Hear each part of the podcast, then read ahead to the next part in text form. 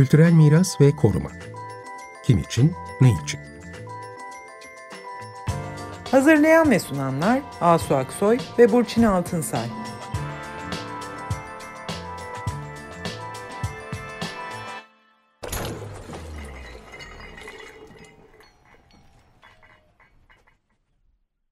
Merhaba, iyi akşamlar. Ben Burçin Altınsay. Merhabalar, iyi akşamlar. Ben de Asu Aksoy.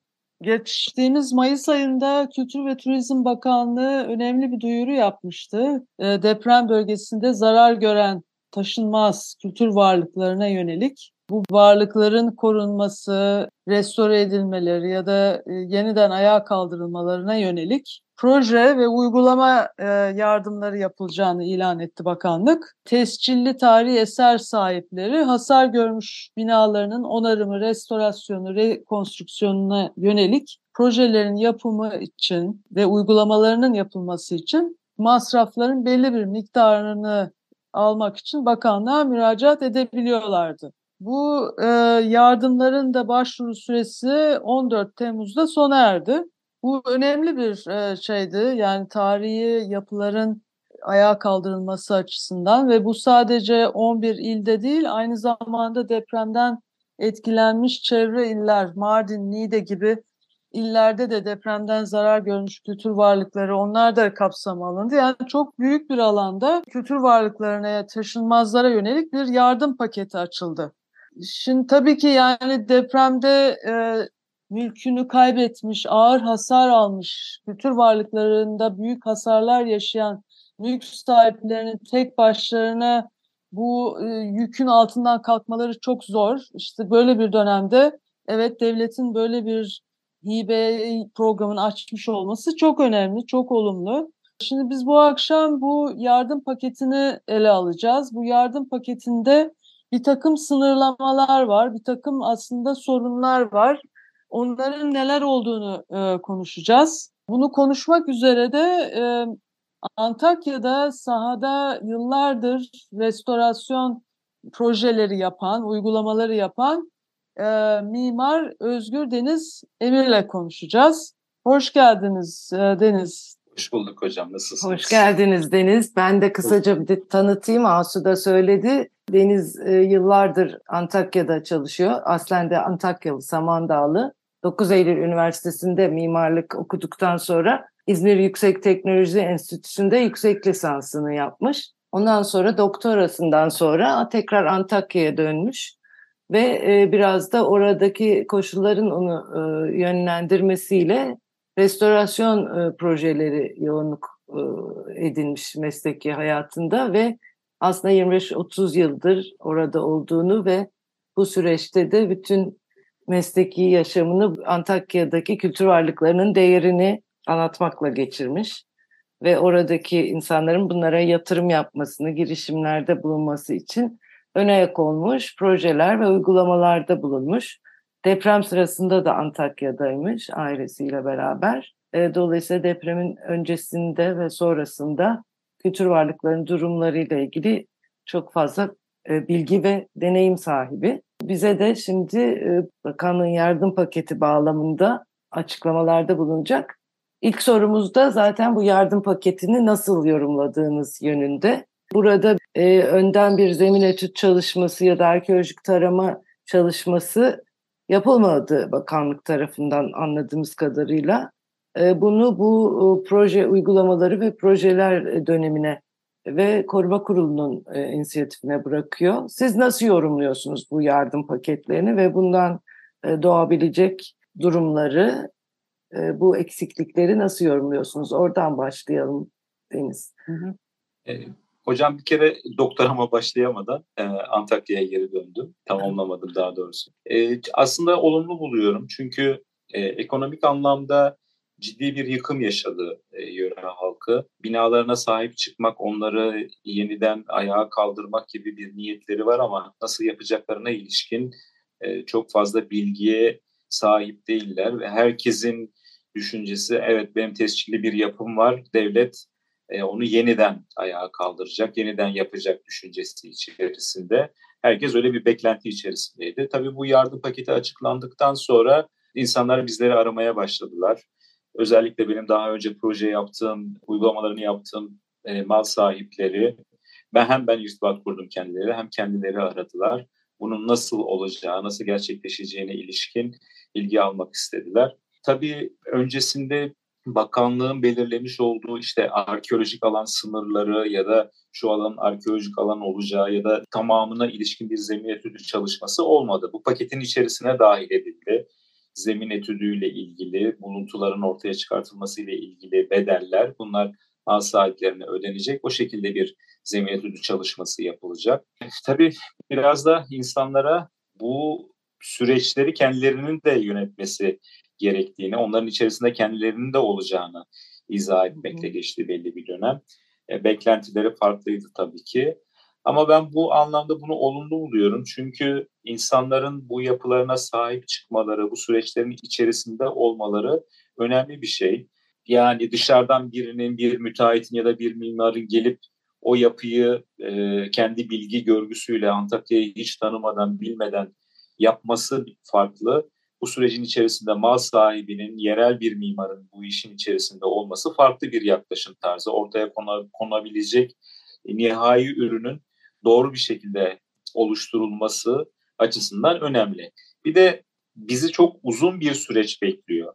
Yani Antakya'nın yeniden ayağa kalkması, sit bölgesi içinde, onun dışındaki alanlarla ilgili olarak uzun bir süreç bekliyor. Fonlar oluşturulacak, finanslar elde edilecek, finansların aktarılması belli projelerle olacak, proje yazılımlarıyla gerçekleştirilmiş olacak. Bunu deneyimlemesi açısından insanların bu projenin, bu paketin önemli olduğunu düşünüyor. Bundan sonraki finans başvurularında finans elde etme yöntemlerini öğrenmeleri açısından.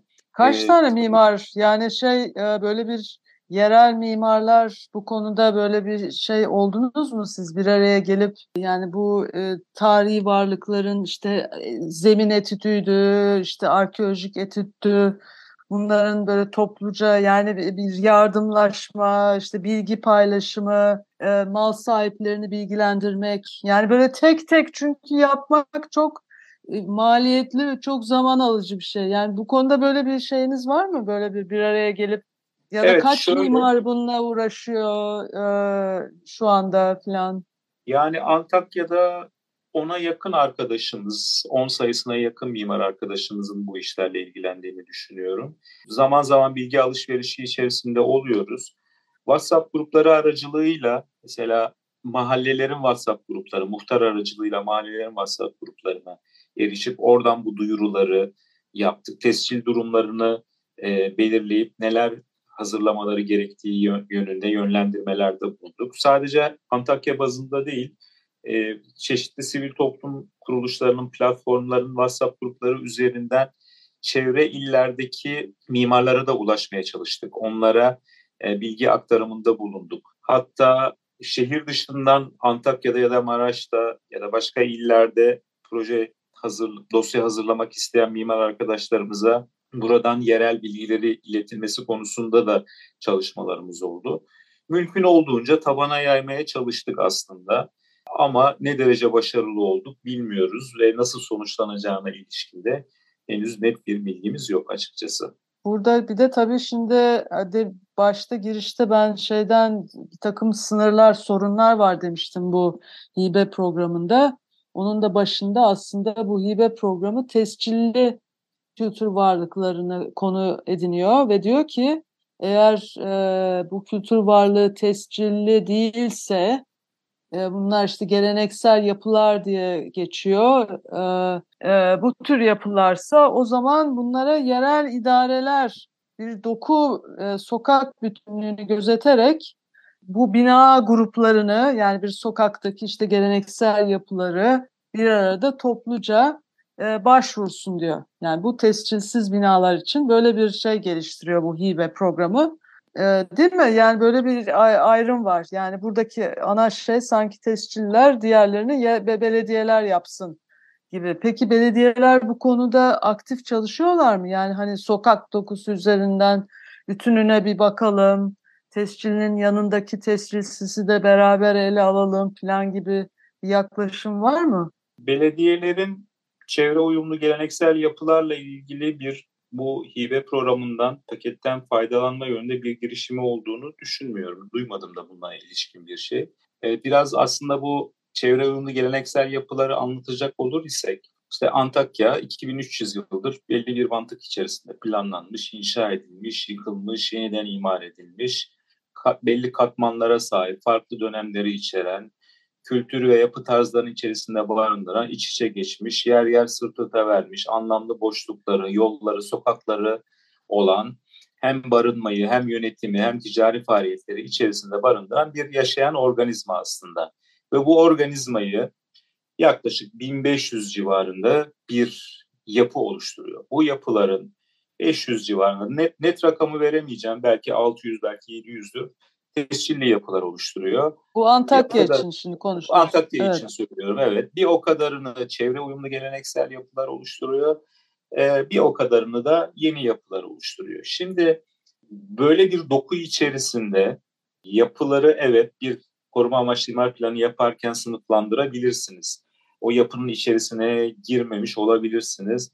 O yapının niteliğini tam olarak kavramamış olabilirsiniz ya da o yapıya e, eklentiler yapıldığı için tescile öngörmemiş olabilirsiniz. Ama onlar da belli bir niteliğe sahip ve dokuyu bütünleyen, doku, doku içerisinde o dokuyu tamamlayan e, aslında çok da önemli referans öğeler. Şimdi üçte birine, doku içerisindeki yapıların üçte birine bir paket sağlayıp bir hibe programından faydalandırıp geri kalan üçte ikisine ilişkin herhangi bir girişimde bulunmadığınız takdirde gelecekte o bu dokunun bütünlüğünü kaybetmeye yönünde bir riskle karşı karşıya kalacağınız gerçeği var. O yüzden baştan beridir aslında çevre uyumlu geleneksel yapıların da bu grubun içerisine dahil edilmesi gerektiğine ilişkin kaygılarımızı ifade ettik ama e, bir sonuç alamadık. Tabii tescilli yapıların tamamına ilişkin de bir başvuru söz konusu olamadı. Hmm. E, olması da gerçekten çok zordu. Yani 500 tane binadan e, duyduğum kadarıyla 270-280 tanesi tescilli yapıların Antakya'daki başvuruda bulunmuş. E, öyle baktığınız zaman işte 1500 yapıdan neredeyse işte 270-280 tanesi bu hibeden faydalanabilecek. Geri kalanının da yapımı, projelendirme süreçleri gerçekten sancılı geçecek gibi görünüyor. Siz bu yardıma başvururken nasıl bir seçim yaptınız? Yani nasıl, e, hangi yapıları seçtiniz ya da nasıl ön ayak oldunuz bu işte? Bunlar tabii tek yapılar için. Dediğiniz gibi doku çok önemli orada. Tescillisi, tescilsizi hepsi beraber o dokuyu oluşturuyor anlaşılan var olan yasal e, sistem ve prosedürlerin dışına çıkılmamış. Tescilli olanlar için böyle bir e, yardım var diğerleri için çok net bir durum yok. Siz bu ıı, başvuruları nasıl organize ettiniz ya da yani daha yaygın hale getirmek için neler yaptınız? İlk etapta daha önceden projelerini yaptığımız, uygulamalarını yaptığımız yapıların malikleriyle irtibata geçip bu hibe programından faydalandırmaya çalıştık. Siz haberdar sonra, ettiniz değil evet, mi? Yani ben sizin inisiyatifiniz. Evet ben haberdar ettim hmm. herkesi. Bir WhatsApp grubu oluşturdum. Orada e, gerekli belgelerin neler olduğuna ilişkin bilgiler attım. O belgeleri, bilgileri toparlayıp dosyalarını hazırlamaya başladık. Tabii e, kulaktan kulağa da duyulmaya başladı. Ondan sonra mahallelerde işte bu yapıların yoğun olduğu mahallelerde WhatsApp gruplarından duyurular yapıldı, edildi e, bize gelen dosyalar oldu. Başka mimar arkadaşlara yönlendiklerimiz oldu. Başka mimar arkadaşların çalıştığı dosyalar oldu. Bu şekilde e, yaygınlaştırmaya çalıştık ama bu süre içerisinde ulaşabildiğimiz rakam, bütün mimar arkadaşlarla ulaşabildiğimiz rakam bu civarda.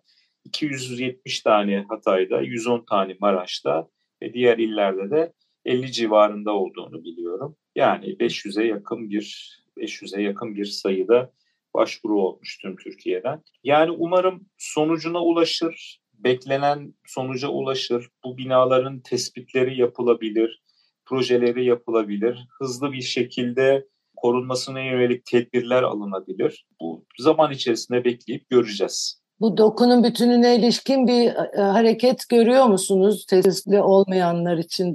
Ya bu hibe, hibe bağlamında, hibe kapsamında çok fazla görmüyorum. Yani e, bütün bu dosyalarda, hazırlanan dosyalarda bir doku oluşturabilecek bir e, bir aradalığa sahip değil. Hı, her, evet. her biri farklı yerlerde, dağınık durumda. O yüzden başka bir yaklaşımın olması gerekiyor ya da Evet, şöyle bir şey olabilir. olması gerekiyor bu Evet, konuda. Yani bu doku bütünlüğüne e, şey yapacağız, dikkat edeceğiz Evet. denmesi gerekiyor. Belediyelerin desteklenmesi gerekiyor. Yani yerel yön idarelere bırakılmış bu iş. Hı hı. Ama onlar belli ki e, destek desteklenmesi gerekiyor yerel yönetimlerin ki yapsınlar böyle başvuruları. Şöyle bir şey var mesela Kurtuluş Caddesi ile ilgili işte sağlı sollu yapıların korunması, o bütünlüğünün e, ileriki tarihlere aktarılmasına ilişkin e, çalışmalar var. Üniversitelerin çalışmaları var, girişimleri var. Mahalle bazında da belki bakanlığın e, bir e, çalışması olabilir. Yani bir mahalleyi alıp bir adayı alıp farklı farklı mimarlarla bunu çalışabilir. Bu bütünlüğün devamı sağlanabilir. E, Bu çok zor bir şey değil. Finanse edilebilecek de bir şey. Ama yani baştan beri söylediğim gibi doku, doku, doku çok önemli. Onu kaybettiğimiz zaman evet çok güzel restore edilmiş böyle biblo gibi alana serpiştirilmiş yapılarımızın olması çok fazla bir şey ifade etmiyor.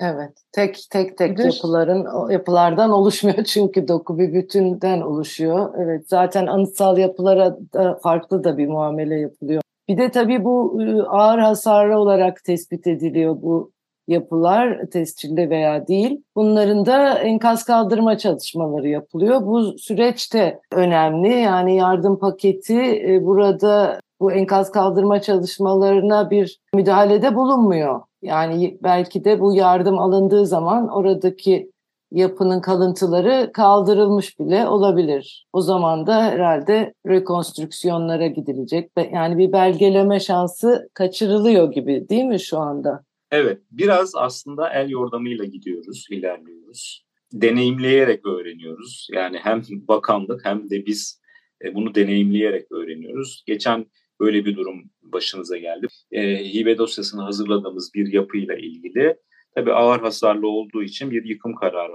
alınmış, e, ihale edilmiş. Yıkım firması gelip alandan bütün kalıntıları yıkılmamış olan kısımlarıyla birlikte alandan temizleyip götürmüş. Şimdi o binayı yani eldeki fotoğraflarla yeniden yapabilmek, rekonstrükte edebilmek hiç kolay değil. Ee, mevcut kalıntılarıyla onların belgelenmesi, drone ya da e, üç boyutlu yazıcılarla ya da elle ölçülecek ya da fotoğraflanacak, fotoğraflanarak onların tespitlerinin yapılması çok önemli. Yani o kalıntının yıkılmış bile olsa orada tespiti önemli diye düşünüyorum. Hatta e, ayrıştırma merkezine götürülmeden bazı binaların e, kendi avlularında malzemelerini biriktirilmesini, tespitlerinin yapılmasını, e, restorasyonlarına öyle başlanmasının gerekli olduğunu düşünüyorum. O yüzden yani genel alınmış kararlar ile işte evet ağır hasarlı binalar e, sayısı şudur, listesi budur, adresi budur, askı kodu budur, ihaleye çıkıyorum, ihale ediyorum, hadi buyurun yıkıma başlayın diyerek bu alanı temizlemek hmm. ya da bu alanda alanı yeniden ihya etmek yoluna gidemeyiz. Bence her yapı özelinde tek tek çözümler üretip avlusunda mı biriktireceğiz, tamamen mi kaldıracağız, bir kısmını mı bırakacağız, e, tespitlerini yapıp öyle mi kaldıracağız? Bu kararları o şekilde vermek gerekiyor. Yani iletişim kurarak yani kazı alanındaki ya da alandaki e, amirlerle, ilgililerle bunları müzakere edip bunları anlatmaya çalışıyoruz tek tek. O şekilde ilerlemeye çalışıyoruz. Ya umarım evet. bir orta yol bulunur, e, doğru bir yönteme ulaşırız. Yoksa bu şekilde ilerlersek e, verilerimiz ortadan kalkacak. Yani dosya hazırladığınız bir yapıya ilişkin bir proje hazırlayamadan bakanlık eliyle kaldırılmış olacaklar. Evet, yani ilk günlerden beri bunu yani. duyurmaya zaten çalıştık. Hep bu konunun üstünde durduk. Bu enkaz meselesi yani sadece e, taşların, toprağın meselesi değil, oradaki durumun belgelenmesi için önemli. Bu anıtsal yapılar için de geçerli. Bu sivil yapılar için de geçerli. Burada galiba şöyle bir şey görüyorum ben. Ee, bakanlık daha önceki alışkanlıkları üzerinden yürüyerek bildiğiniz gibi daha önce de böyle bir hibe programı var. Ee, tarihi kültür varlıkları. Senelerdir için. var evet. Şimdi bu hı. buraya adapte edilmiş ama şu yapılmadan yani burada bir felaket yaşandı, özel bir durum var. Ona göre bunu buraya uyarlamak e, gibi bir hamle yok değil mi? Yani kurul yine aynı eski kurul. Özel bir yani acil bir durum var burada. O acil duruma yönelik bir örgütlenme, bir düzenleme yok gibi görünüyor değil mi? Yani biz bazı yerinde yöntemler üretmeye çalışıyoruz. Mesela çevre uyumlu geleneksel yapılarla ilgili mal sahiplerine ulaşıp lütfen tescil başvurusunda yapın demeye başladık. Hı hı. Kurula dost, e, dilekçeler gönderiyoruz. Lütfen e, tescillensin diye. Onun dışında Ama tescillenebilmesi için bakın rölevesinin falan olması gerekiyor. Ama sizin binanız zaten ağır hasarlıysa, rölevesi yoksa, evet e, o yıkılıyorsa elinizde belge olmuyor. Yani e, elimizde mi? elimizde elimizde rölevesi olan zaten çevre uyumlu geleneksel yapılara ilişkin tescil başvurularında bulunduk. ha, Onun dışında işte yıkılmış ağır, ağır hasarlı binaların enkazını biz kaldıracağız. E, lütfen bize müsaade edin. İhaleye alan firmalar kaldırmasın. Biz ayrıştırmasını yapacağız. Avlumuzda biriktireceğiz diye dilekçeler göndermeye başladı. Yani Hmm. çözümleri de kendi içimizde üretmeye çalışıyoruz. Doğru yolu da kendi içimizde bulmaya çalışıyoruz. Evet çünkü olağanüstü koşullar için olağanüstü bir e, çözüm üretilmiyor henüz. Daha Yani bir önceki çağrı yapmak lazım belki yani çünkü burada bu binalarla ilgili eksik belgeler var. Yani veriler eksik toplanmış zamanında. Ee, yani rölevesi yok, belgesi yok Ee, ve şimdi bunlar e, ağır hasarlı diye yıkılıyorlar ve bir tescilli boş bir parselle karşılaşıyorsunuz. Hiçbir şey dokümantasyonu yok. E burada şimdi nasıl yeniden o bina ayağa kaldırılacak? Nasıl rekonstrüksiyon yapılacak? Demek ki oradaki ağır hasarlı olsa bile o binaların tespitinin yapılması gerekiyor. İşte değil mi siz demin diyordunuz drone uçurarak işte ekstra bir şeyler teknolojik şeyler kullanarak oradaki mevcut şeyi bir belgelememiz gerekiyor. Onun için zaman gerekiyor. Evet, kesinlikle böyle yapılması gerekiyor. Ee, her yapı özelinde bir çözüm üretilmesi gerekiyor. Ee, evet, bakanlık tıkanabilir, bir çözüm üretemeyebilir. Şehir dışından gelen insanlar var, uzmanlar var, yöneticiler var. Yapıyı bilemeyebilir. Ee, bu anlamda e, yerel mimarlar olarak, burada çalışmış olan insanlar olarak her türlü bilgiyi, desteği, katkıyı vermeye hazırız. Tüm donanımımızla, tüm ekibimizle bu bilgileri sağlamaya hazırız. E, kurtarabildiğimiz kadar e, arşivimizi kurtardık. Bunların kullanıma açılmasına e, ön ayak olabiliriz. Sonuçta e, hepimizin şehri burası, hepimizin memleketi. Yeniden ayağa kalkması hepimiz için önemli. Belki de e, hayatımızda bundan sonra geri kalan ha- hayatımızın, yaşamımızın en büyük ideali bu olacak. Bu şehri yeniden kalkındırmak olacak, yeniden hayata kavuşturmak olacak. E, bundan daha e, önemli bir ülküde görmüyorum. E, bunu başarabilirsek, bunun üstesinden gelebilirsek ne mutlu. E, hepimiz için en büyük başarı olur diye düşünüyorum. Depremin beş buçuk ay sonrasında yine bu aynı şeyleri söylüyor olmak tabii biraz üzücü ama bütün bunların içinde bu hibe programı bir e, küçük bir ışık yakıyor diyorsunuz ve siz de bunun yayılması için epey uğraşıyorsunuz. Çok teşekkür ederiz bize de anlattığınız Evet. için. Çünkü bunlar karmaşık konular. Herhangi bir mülk sahibi de hemen anlayamayabilir. Yani meslek insanlarının yol göstericiliğine ihtiyaç var. Muhtemelen bu programda da biz tam anlatamamış olabiliriz. Ama teşekkür ederiz gelip anlattığınız için. Ben teşekkür Evet, ederim. Çok olsun. sağ olun. Çok Kolay sağ olun. gelsin. Teşekkür ederim. Hoşçakalın. İyi akşamlar. İyi akşamlar.